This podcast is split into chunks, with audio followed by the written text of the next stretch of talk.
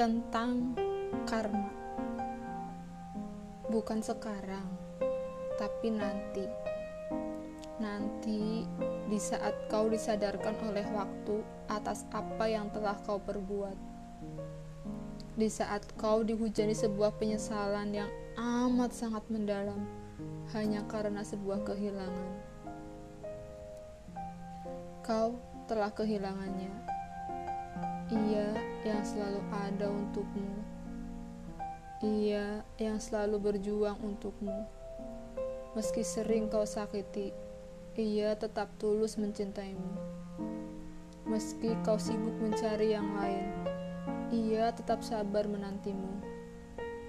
Meski kau larut menunggu yang lain, ia tetap bertahan di sampingmu.